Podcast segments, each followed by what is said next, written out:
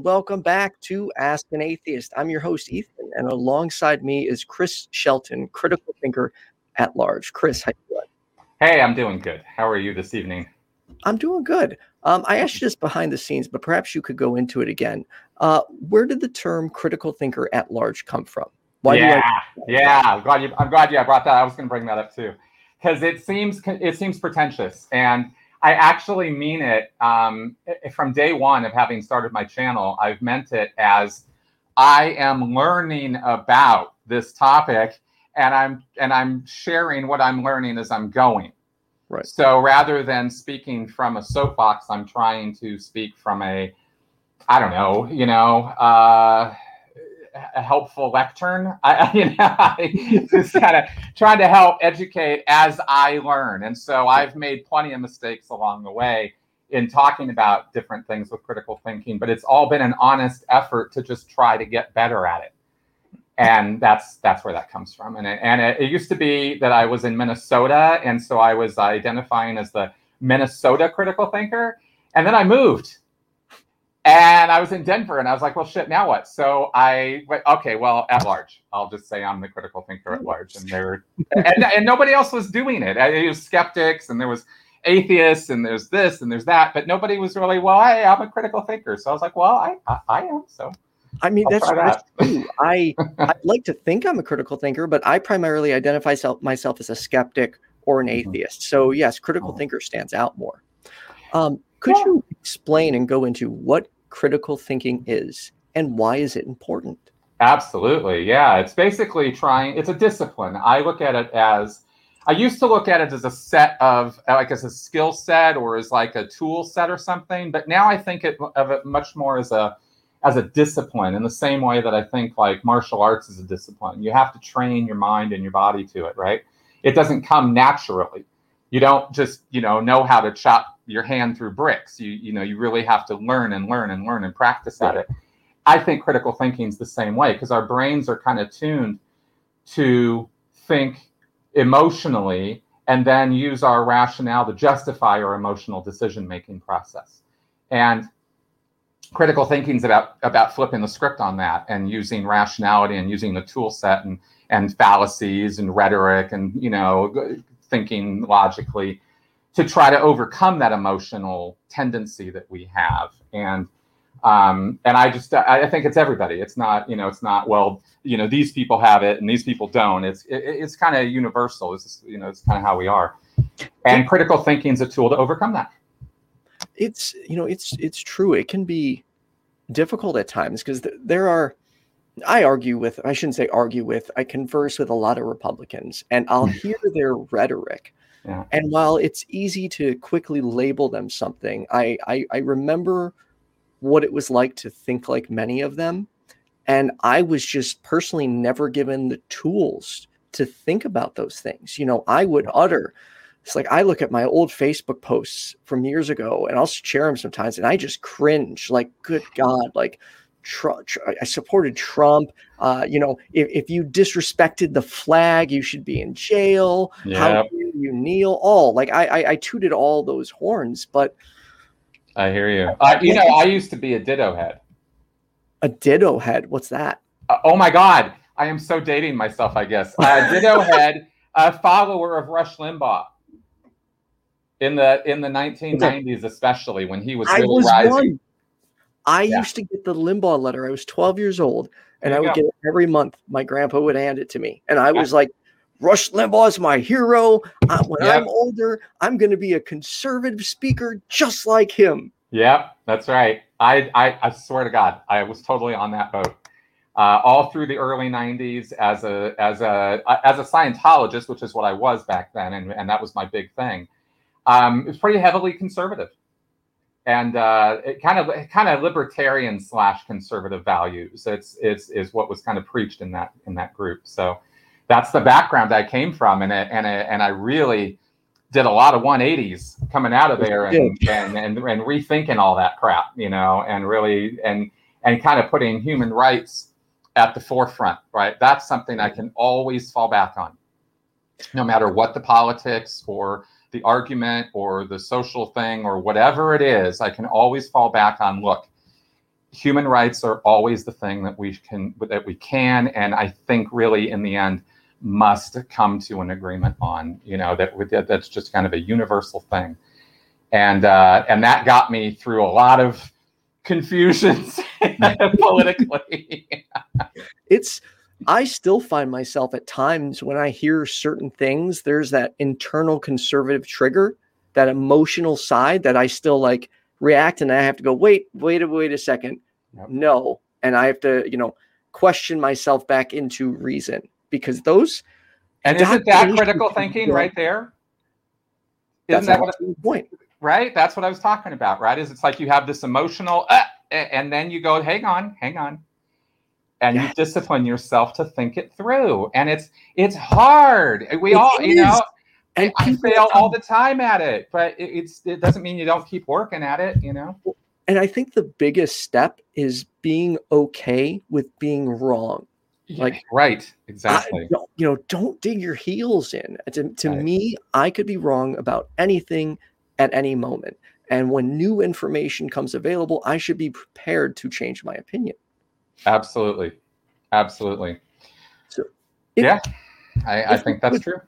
Let's go a little bit into your Scientology background. Tell sure. uh, you know, especially like hit on any important notes that you think it's important for people to hear about Scientology.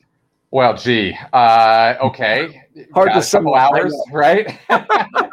okay, actually, actually, this is the most important thing you need to know about Scientology from somebody who did it for over three decades, at all levels, bottom to top, hardest, hardworking. Uh, I was hardcore all the way in, and I will tell you now, the summary of, of Scientology is that Scientology is a money-making scam that uses religious cloaking to hide its true intent and gain IRS tax exemption from the US government. And that is basically all there is to it. Everything else about Scientology is to one degree or another smoke and mirrors to hide that basic truth about it. And no one else, the only people in that group who actually know the truth of that is the guy at the very top.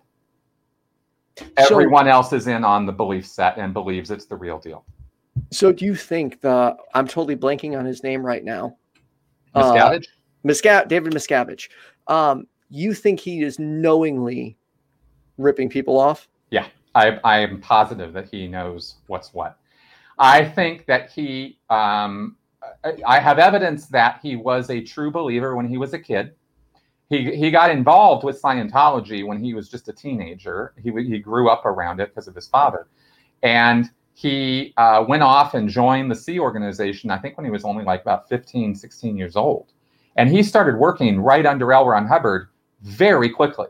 So he was right away into this crazy world, and then he uh, had his you know whatever weird tendencies he's got because he's a little psycho and uh, I mean, just to be blunt, and not to use oh. psychiatric oh. labels, I'm just going to say psycho because he beats people, he hurts people, and he gets I, off on it. Yeah, he does. Documentaries I, stuff on him, and yeah, he hires people to do certain things, and the way he screams at others, it's it's kind of scary. Yeah, it is, and he's intense. I've been in the same room as him, and it's he's an intense guy. He's like this tall. I mean, the dude is tiny, but you don't really notice that when you're a Scientologist in the room with him. He's, you know, it's uh, larger than life. Oh yeah, very much so. And he's got this, and and there is legitimately a presence that he has. There is a charisma that he has. It's undeniable. Um, he's got a very intense gaze, that kind of thing. But he's a dick, you know. I mean, I'm not under his under his power anymore, you know. And so it's like, fuck that guy. Um, and he is a scammer. That's he's running it as a scam now. I'm absolutely convinced that that is true because there's no way you could be a true believer and do the things that he does. Uh, and also omit to do a bunch of stuff that he's not doing that anybody who would be trying to grow scientology they would be doing certain things. And he doesn't do those things. And that's that's very telling to me of his true intent what are your thoughts on Tom Cruise? Like, because he seemed like he genuinely buys into all of it, but I, I'm sure that's easy for him when he has all these people at his beck and call. Like based on the the the one of the series I saw, there were actually people they were trying to cast for Tom Cruise's girlfriend. Um, yes, I remember when that happened. Actually, really? Yeah. Um, now, now here's the thing about so that creepy. is, yeah, it was a whole. Okay, so the Church of Scientology is a is a very tiny outfit. There's about five thousand, probably about four thousand at this point, people who form the core of it. Okay, the real car, hardcore center of the of the movement or the group is the Sea Organization, and and that's where I worked for 17 years. I was part of that, and um, and the Sea Org are like the fanatics. I mean, the really, you know, 24 seven, yes sir, no sir, how high sir, kind of kind of outfit. And um, there was a project launched, and we didn't know it had anything to do with Tom Cruise. I just observed it from the side because a guy I knew was working directly on it. And what they were doing was scouring through all of Scientology to find all the supermodels, all the most beautiful women in Scientology. And there were some because there was actresses and aspiring actresses and models who are in Scientology. And they were all being rounded up for this special project, right? And I had no idea what it was. Nobody did. It was just this, you know, they're they're looking for talent. Right. And then years later, this kind of the story breaks about Tom Cruise's wife and you know how they'd been the church had helped him find her. And I went, oh my God, the dots connected. That the timing was perfect. That's exactly when that happened, you know. So uh, so that's how it was kind of done in broad daylight of Scientologists, you know, of Sea Org members doing the work without having a clue what they were actually working on. Ah, I wish I could just walk into like the headquarters and just talk to them because I I don't understand a great a great majority of what they do, particularly the obsession with uh, and I'm curious how much this impacted you, but they're known to go after any public critics and they will bury you. Like um, they create a lot of hateful stuff, websites, they call your job. There is endless amounts of things they do. Were you ever a victim of that? Yeah. Um, I've got a hate website up on me by the church that's that's produced by the Church of Scientology with a wonderful video from my ex-wife trashing me, and that was a lot of fun to see because um, I don't bear her any ill will, and I've said from from day one when I've uh, written about you know my infidelity because that existed, that happened, right? And I I'm not going to deny that I, I I did that, and that was a pretty scummy thing for me to do. On the other hand, there's a lot of other context I could give you about that situation, you know, that that might moderate your you know your feelings of hatred toward me because I cheated on my wife, right? Um, but there's You're other claims made. made What's that?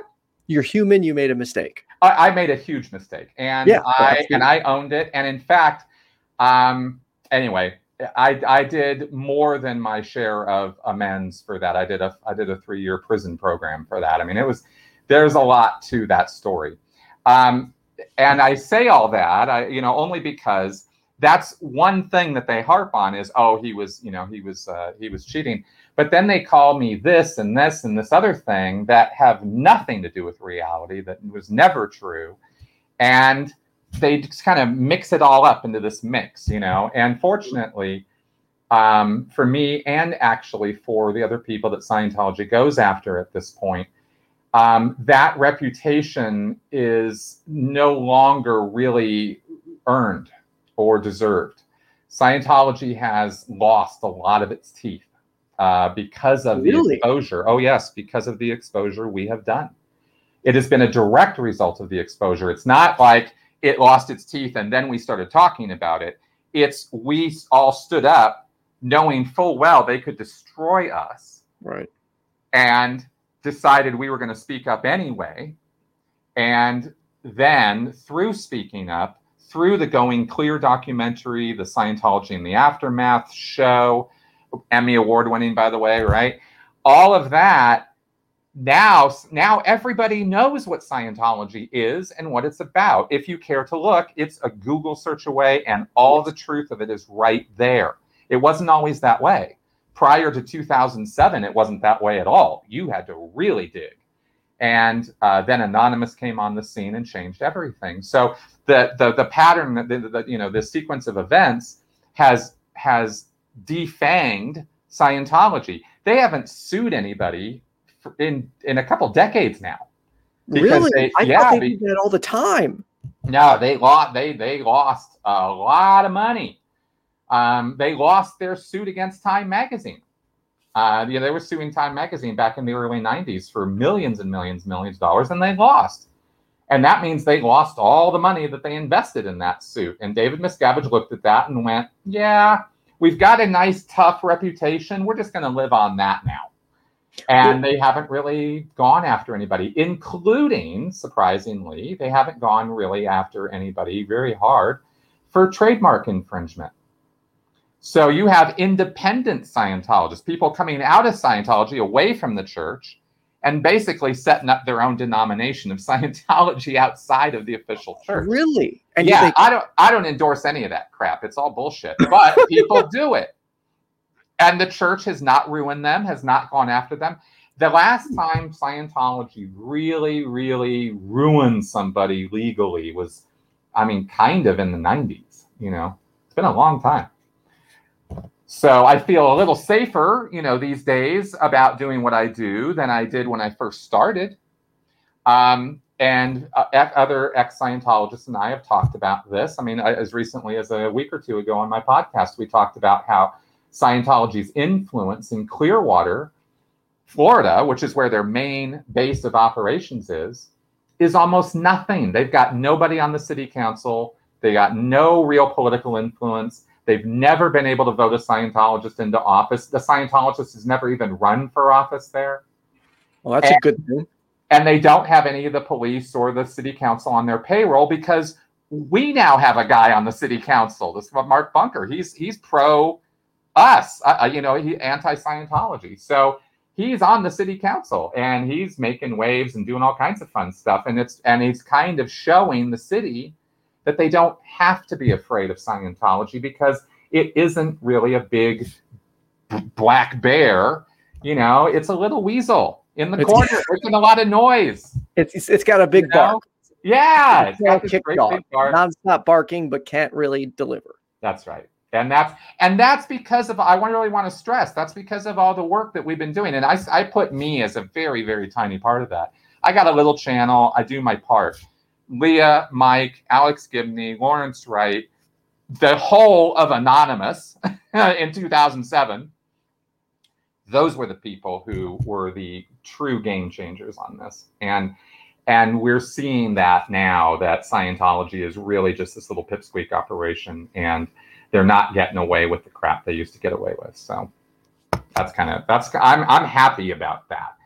You know, now I say all that, and I want to make it clear that that doesn't mean that they don't do hate websites, they don't troll you, they don't go after you, they don't hire private investigators to go through your trash because they do. You know, they, they still do the slimy stuff. So, you know, it's it's still a mixed bag as to what's going to happen to you. Uh, but, but for example, Ethan, you have nothing to worry about. Yeah, I didn't think I, I'm active enough on my dislike for Scientology. Yeah. Um, although they are one of the people I dislike the most, or one of the like religious organization I dislike the most, only because I've spent more time on them than I have like at least other religions. Well, they're um, worthy of your uh, contempt and, oh, and reporting. yeah. So good. Question from uh, Keith Heath. Yeah. What was the first thing that caused you to doubt your Scientology? That's a good question. The first thing? Um, the first really, really big, big thing was um, the thing that I remember the most and was the beginning of what was, you know, the 10 year end of me getting the hell out of that thing was um, a failed, uh, well, a successful project that I did while I was a Sea Org member it, I, I, I, pulled off this amazing thing and I worked with all these staff in San Diego at the church there and we and we hired a whole bunch of people in a very short amount of time and and pulled off kind of a miracle in in about three weeks. And I went back to Los Angeles where I was based and kind of not only didn't get a hero's welcome, I kind of got shit on, and I got really very, um, you know, I because I wanted to go repeat that success in other places, and I knew right. the formula, I knew how to do it, and I was trying to convince people, let's do this, let's do this, and.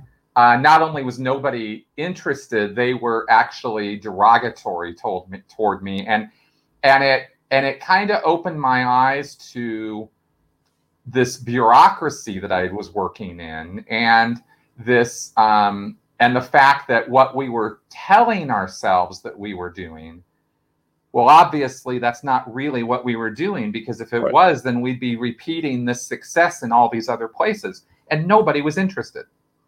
And i just thought okay something's really really off here. And this was actually a really big deal. This was not a small little pet project i had. This was this was big. So, um, so that was the first thing that kind of opened my eyes because it showed me that there was a deception in the very nature of what we were doing. You know, we hmm. were we were focused on making these organizations, these churches, bigger and more, broad you know, more successful, get more people right. in, make more Scientologists, and I had figured out a way to do that using, you know, uh, stuff Hubbard said, and then you know got got rained on. So um, wasn't Hubbard, if I recall, and please correct me if this is incorrect, but didn't he have like a, a philosophy that said attack, don't defend, yep. or something like yep. that? Yep. Never att- never defend, always attack. Always attack, never defend. That is the and legal. That, that's the legal strategy and the PR strategy. Okay, so that essentially Ron Hubbard's philosophy there is the basis of how they interact yeah. with everyone. That's right. That, and that's why you see, you know, these crazy hate websites and these over the top accusations and these exaggerated, bloated, you know, hyperbolic claims about critics all being criminals and being paid by big pharma and I mean, I'm seriously still waiting for my check, right? I, I, mean, you can see how how I'm just, you know, the the the big pharma is just raining money down on me right. here yeah right so yeah this is this is their their nonsense you know. Well and when you i'll get to caitlin's question in a minute but when, when you say they reference big pharma from my understanding that's because they're completely opposed to psychiatry and psychology correct? Yes. And, yes and, they, and, and I, I want to be clear they want to destroy psychiatry. Yeah that's what i thought like okay. they hate yeah. it. They have complete disdain and they think it's hurtful. Yes they actually believe it's a destructive subject from beginning to end, top to bottom. There is nothing good in it and never was, and it needs to be literally eradicated from the face of the earth. And that includes mental health medication, correct? Yes. Psychotropics of any kind are um, just, as far as they're concerned, it's all pseudoscientific garbage. And some of their criticisms, of course, are correct because there are problems with pharmaceuticals and their distribution and their pricing scales. But uh, to just outright say all of it is a fa- is a delusional fantasy, and we, the Church of Scientology, are the ones with the real answers, and we're the ones who know how to heal and cure mental illness. That is even more delusional. so, and, and, I know what they do to people. Like I, I, I know their methods, right? And they don't. They're not even remotely workable. Well, uh, so, yeah, people in rooms too, like that. That yeah. those jails with very limited stuff, no outside contact, and you can right. be in there. They can have you be scrubbing the toilets on your hands and knees. Like it's pretty horrible what they do to people and how demeaning it is. Yeah, and that was the that was the three year prison program I did was that kind of demeaning hard labor, and uh, and it was tough, man. I mean, it was running everywhere. You can't talk to people who aren't in your sequestered little part of the program. That's called the RPF or the Rehabilitation Project Force. That was rough. That was I can imagine. Mm. Uh, question from Caitlin Beyond. Do you think it's more likely for someone to be atheist after leaving Scientology I'm not sure I see how someone could believe in a God after exiting that religion.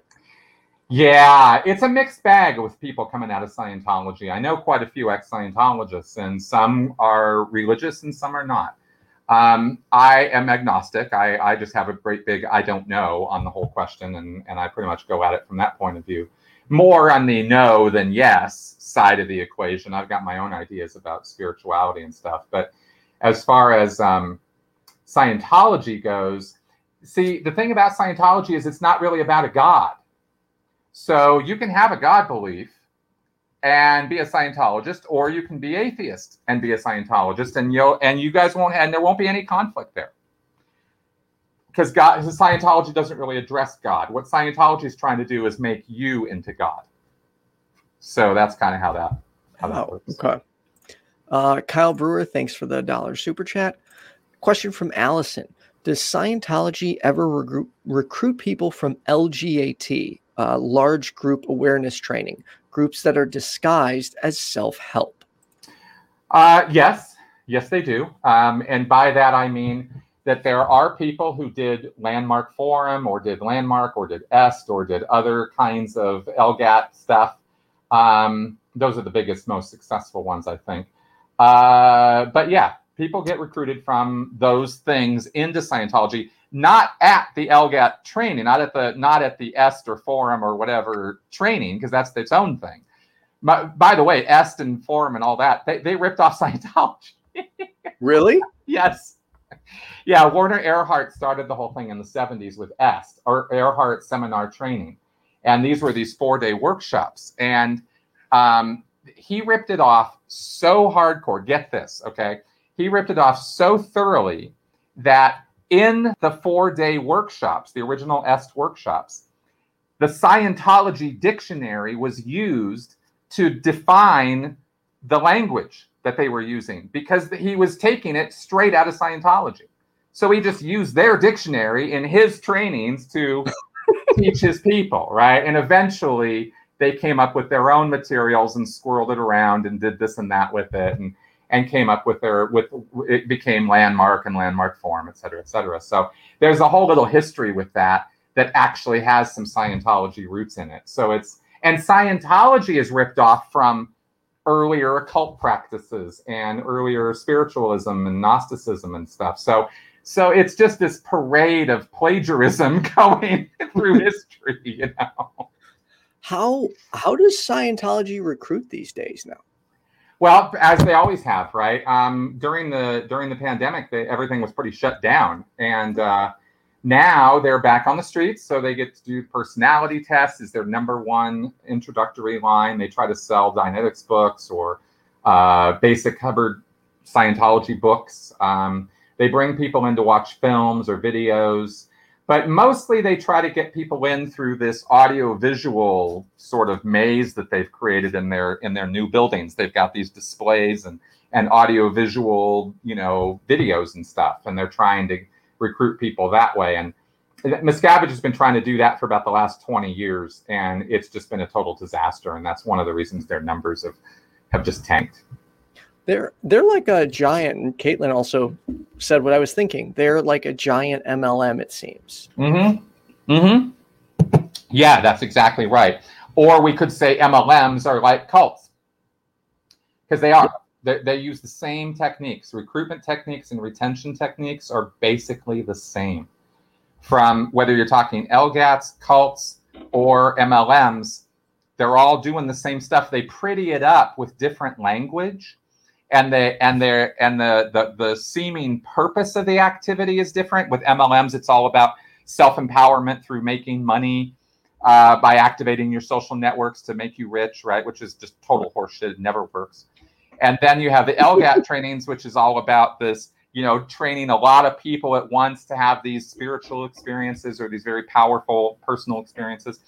And then Scientology is more one-on-one. We're gonna we're gonna you know give you this fervor awe experience, and then we're gonna tell you the reason you're you're feeling such such fervor and euphoria right now is because L. Ron Hubbard is the source of that, and he's the one who figured out how to make you feel that way. And isn't that wonderful? and don't you want more of it right i i just don't understand how people fall for this shit especially like with l ron hubbard the fact that he was a a, a fiction writer like okay.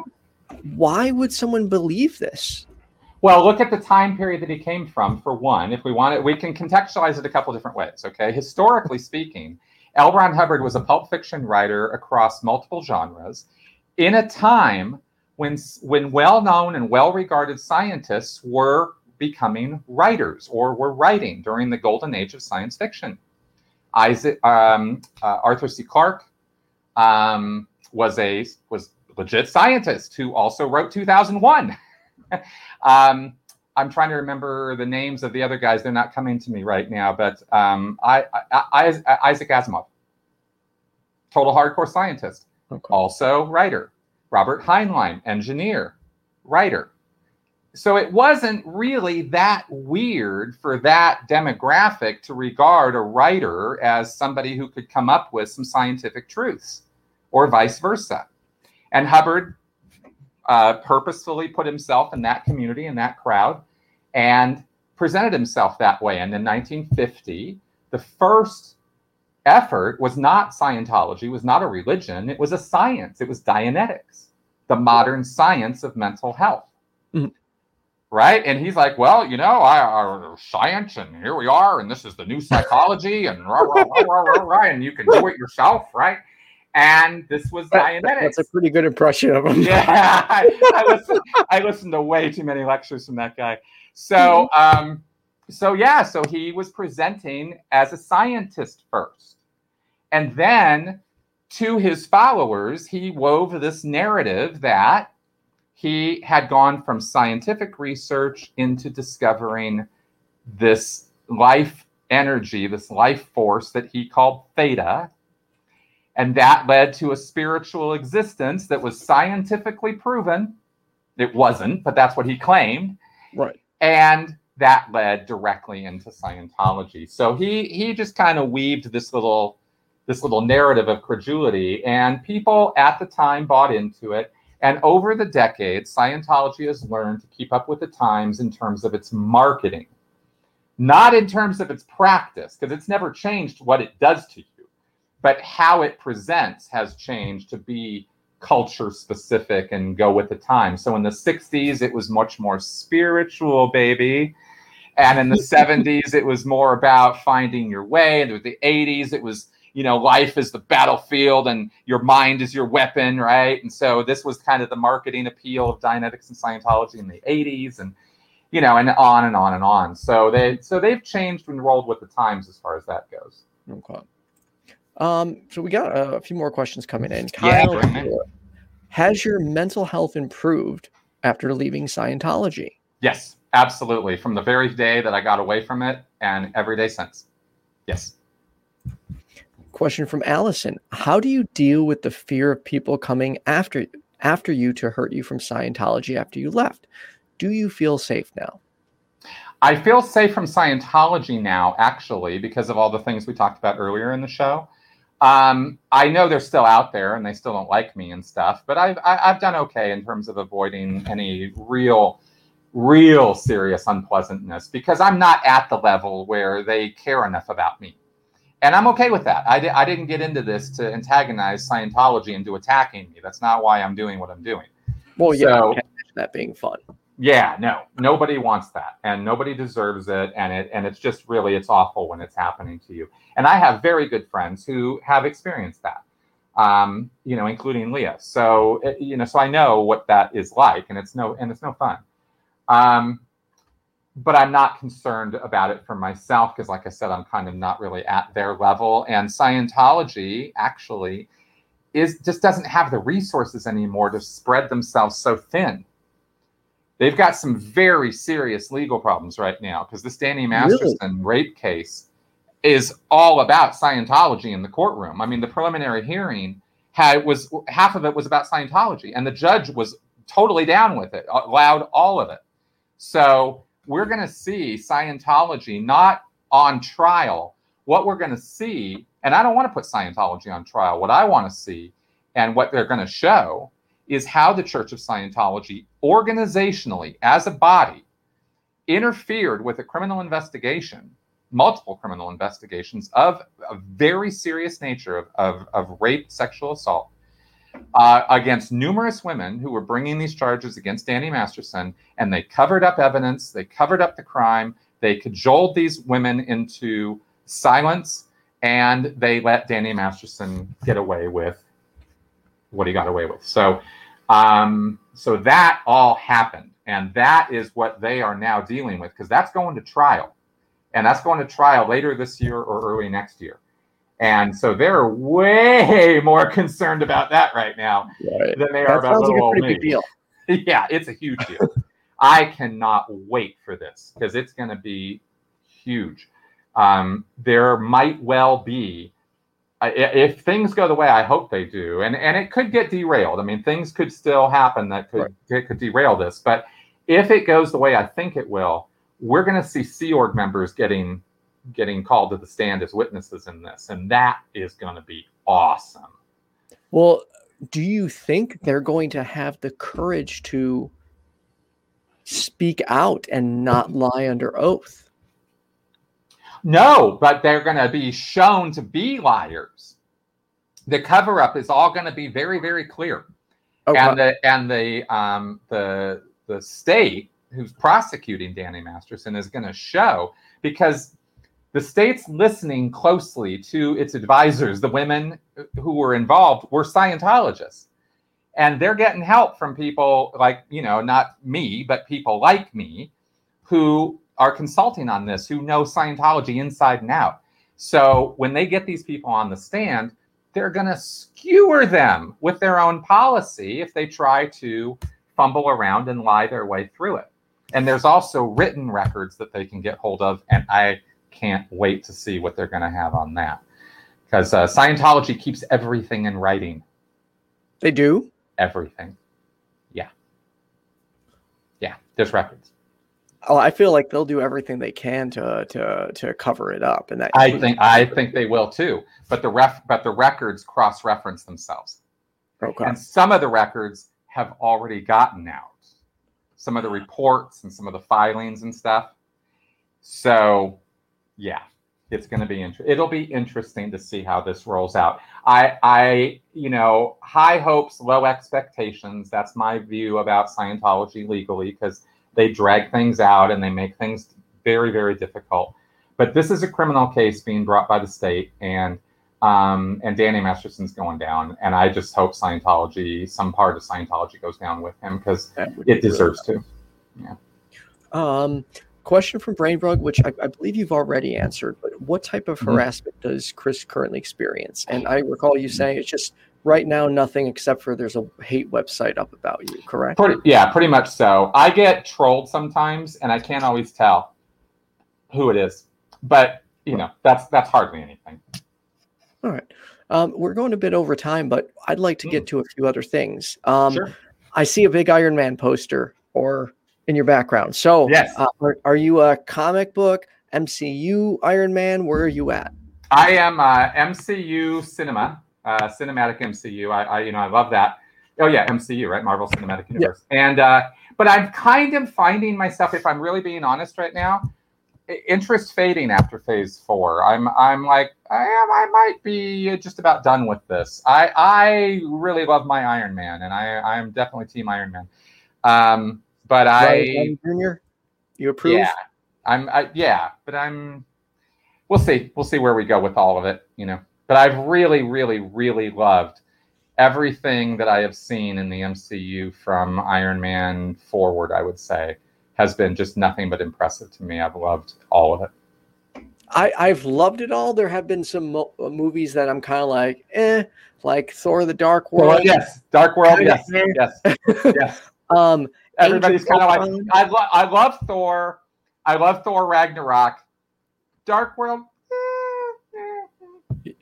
Exactly. uh, I, I Ragnarok was great because they stopped. Chris Hemsworth was like let free. He wasn't stuck playing this like uh, theater type person. He was allowed Yes. to have fun with the role. And to me, that's when Thor just got way better. that's right. Um, but then we get into uh, Avengers: Age of Ultron. I loved Ultron as a villain, like Yeah. the voice, how he was made. But the movie, it was just meh. I was more than meh, but I do get your point. I do see what you're saying. It, it left a bad aftertaste a little bit, and I get that, and I, I, I can, I can, yeah, I can empathize with that. I, um, I enjoyed it. I enjoyed it an awful lot. Um, yeah, I think my, um, my ill will towards movies franchises really gets going on Star Wars more than it does on uh, than on MCU. Before we jump into Star Wars, do you, are you watching the uh, the Disney Plus shows right now of the MCU, like Loki, WandaVision, Cap- Winter Soldier? Uh, we watched we watched uh, we watched WandaVision all the way through. Meh. Mm, yeah. Um, we watched uh, about three episodes of uh, Winter Soldier or Falcon and and uh, what's the other one? Uh, Was it Winter Soldier? Yeah, Falcon yeah, Winter Soldier. Yeah, Falcon and Winter Soldier. yeah. I, I couldn't get into it honestly. I tried. I we watched three or four episodes and I was like, this is really not doing it for me. And I haven't yet hit Loki, but I have real high hopes, and I'm going to tell you, I Chris- Tom Hiddleston, that character, it is it is a perfect storm for me. I love Loki, so I am I have very high hopes for that show, but I haven't. I'm waiting for it all to hit, and then I'm going to watch it all the way through in in like a day or something. All right. Well, don't have very high hopes. Really? It, it's I, I I enjoy it. I enjoy it a lot. Okay. but um it, it's kind of something very different to get used to Oh, um okay. they're doing they're going in a different direction. yeah it's a very different than any other mcu thing i've seen um so that's i, I don't want to ruin anything but just Right. don't be sitting here like oh my god this is awesome just go in and don't expect tr- what you're used to Okay. All right. Well, we'll check it out. We'll see how it goes. Um, conversely, um, I, and I'm not trying to force this change, but it just keeps coming to mind for me. Um, the Mandalorian Oh. salvaged Star Wars for me. that's what it's salvaged i mean i love star wars but how did mandalorian salvage it because the movies, the the last pre, the last trilogy, just absolutely ruined it for me. Um, I the wanted whole to. trilogy Yeah, I I was okay with Force Awakens, and I really hope I'm not like losing you viewers right now. But I, Force, Force Awakens was Put down five basically. Yeah, it was basically Star Wars rehashed, right, with a new crew, new generation. I'm like, okay, I'm going with you, JJ. Let's see where you take this. And then Rian Johnson came along, and I have nothing, nothing but respect for Rian Johnson's other work. Uh, Looper was one of the best tra- time travel sci-fi stories I have ever seen. It was actually it. it was brilliant. It was really well constructed. Uh, time travel movies are the trickiest with plotting They and stuff. are yes. Oh, they you will find holes. yeah, everywhere. it's so hard to stay internally consistent. Even Back to the Future screwed it up in a very significant way that nobody really talks about. But what? We'll talk um, about it. well, well, I'll get there in a second because Okay. I don't know if I don't know if your viewers are really down with the minutia of Back to the Future. It was I it am. it was 1980s, right? I am. um, I don't care. Okay, well, I'll just say two DeLoreans existed in the same time in the same place in the Old West. But they never went to the other DeLorean to get the spare parts they needed. They kept screwing around with the one they had. It was, it, but two of them existed in that same space time. Anyway, Dude, right? Okay. wait, wait, wait. Yeah. He went back to the Old West, but Doc had also gone back, Already? and so there were two. Oh my god! DeLoreans. How? How did I never notice that? Right. It was kind of big, but nobody ever talked about it, so I just kept it to myself.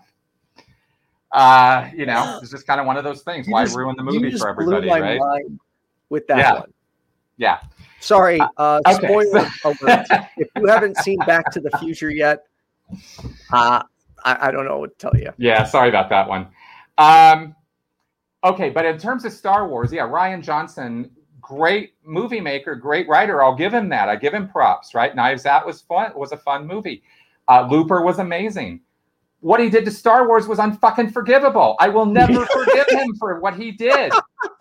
I mean, from the very first scene, I'm going to take this and I'm going to twist it all up just for the sake of twisting it up. There was no fan service. There's no story service. There is no bigger picture. It's just, I want to fuck with it, so I'm going to fuck with it. And That's what I, it felt like. oh, it was What totally J.J. that. Abrams, and J.J. Abrams isn't perfect, but it feels like he took what J.J. Abrams set up, like this Snoke, this big thing, Yeah. and then just Star Wars Just- spoilers.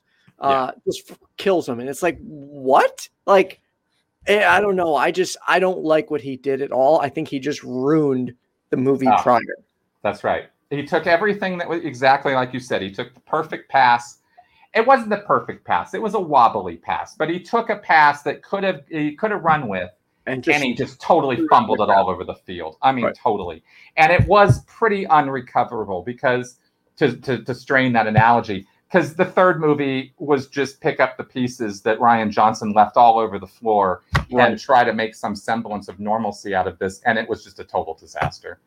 So my unfortunately, my you know, I grew up with Star Wars. I was there at the Grauman's Chinese in the in the line around the block at six, you know, at seven, eight years old. I was there in that line seeing Star Wars for the first time in the movies when it was, you know, like I'm I'm that old school with Star Wars. So watching the prequels was no fun.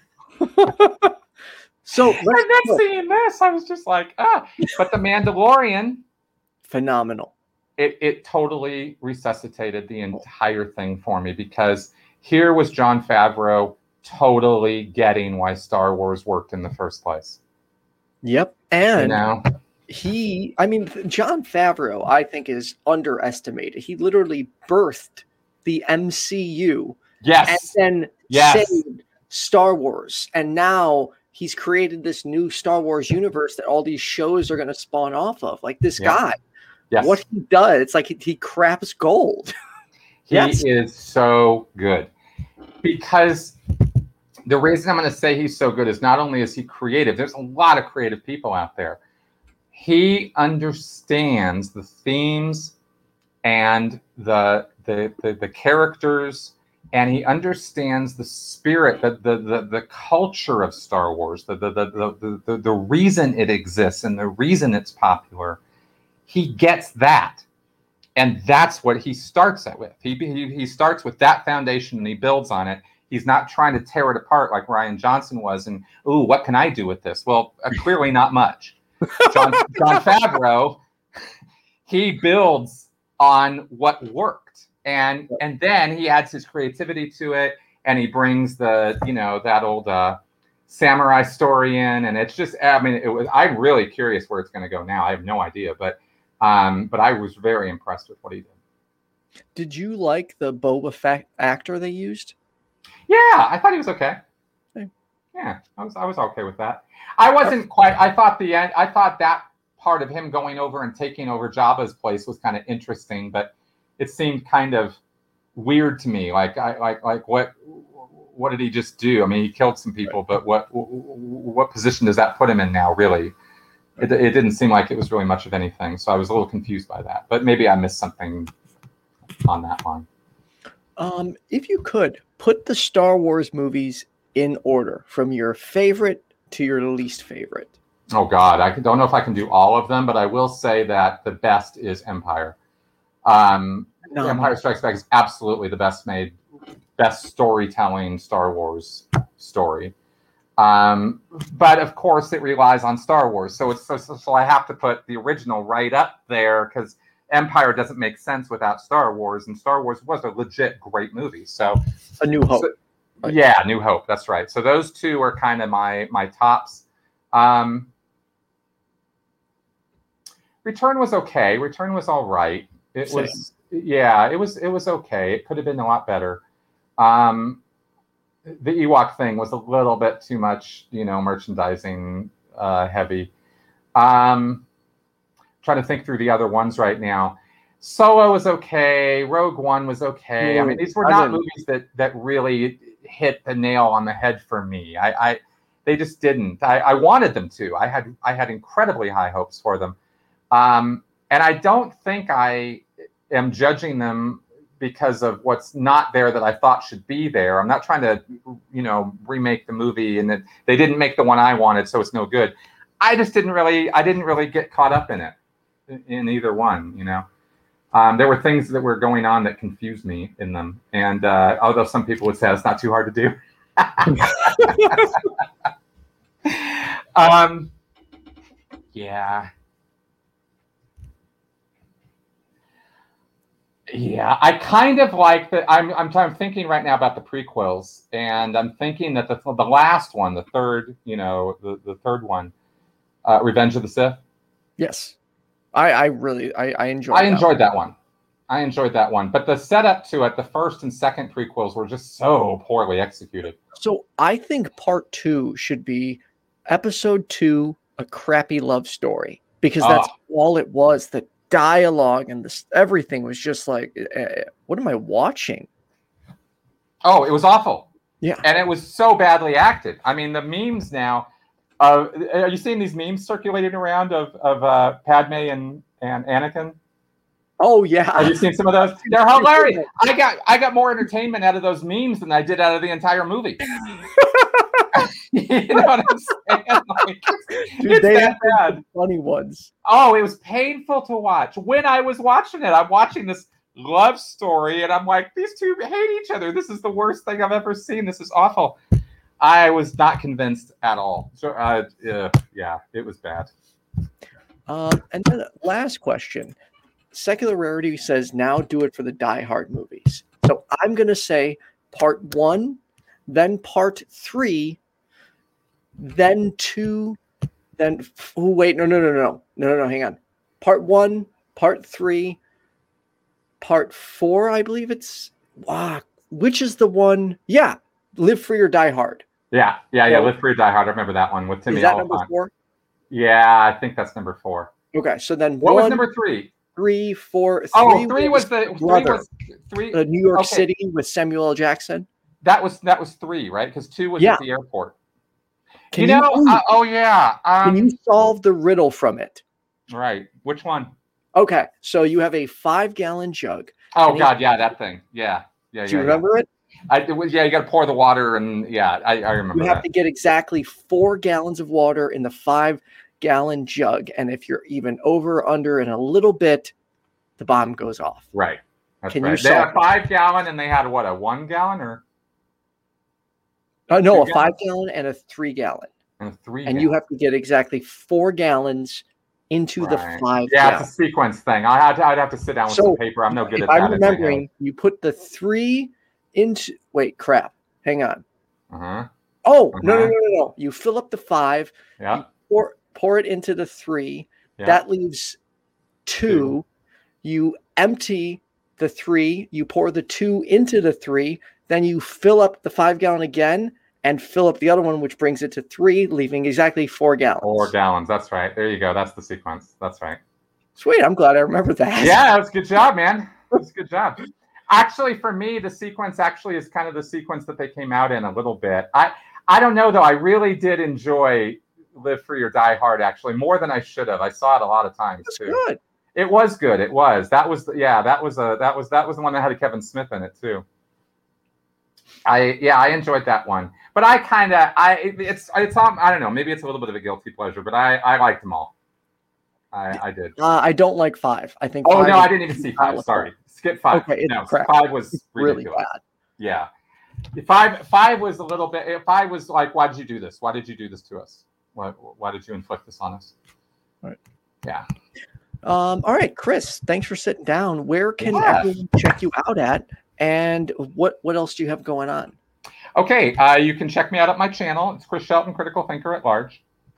Excuse me. I have um, I post content three times a week. We do a live call-in show every Friday night, and tomorrow night it won't be call-in because I'm missing my soundboard, which allows me to plug my phone in. So that'll come next week, but we will be doing a live show tomorrow.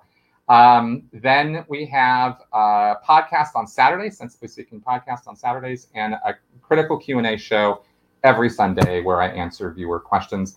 Um, sometimes live, often not uh, pre-recorded most of the time. So that's the content I put up. And if you're actually curious about Scientology, you can check out my book, Scientology A to Xenu, an insider's guide to what Scientology is really all about. And that is uh, pretty clearly a breakdown of Scientology, not just my experience with it. So, yeah.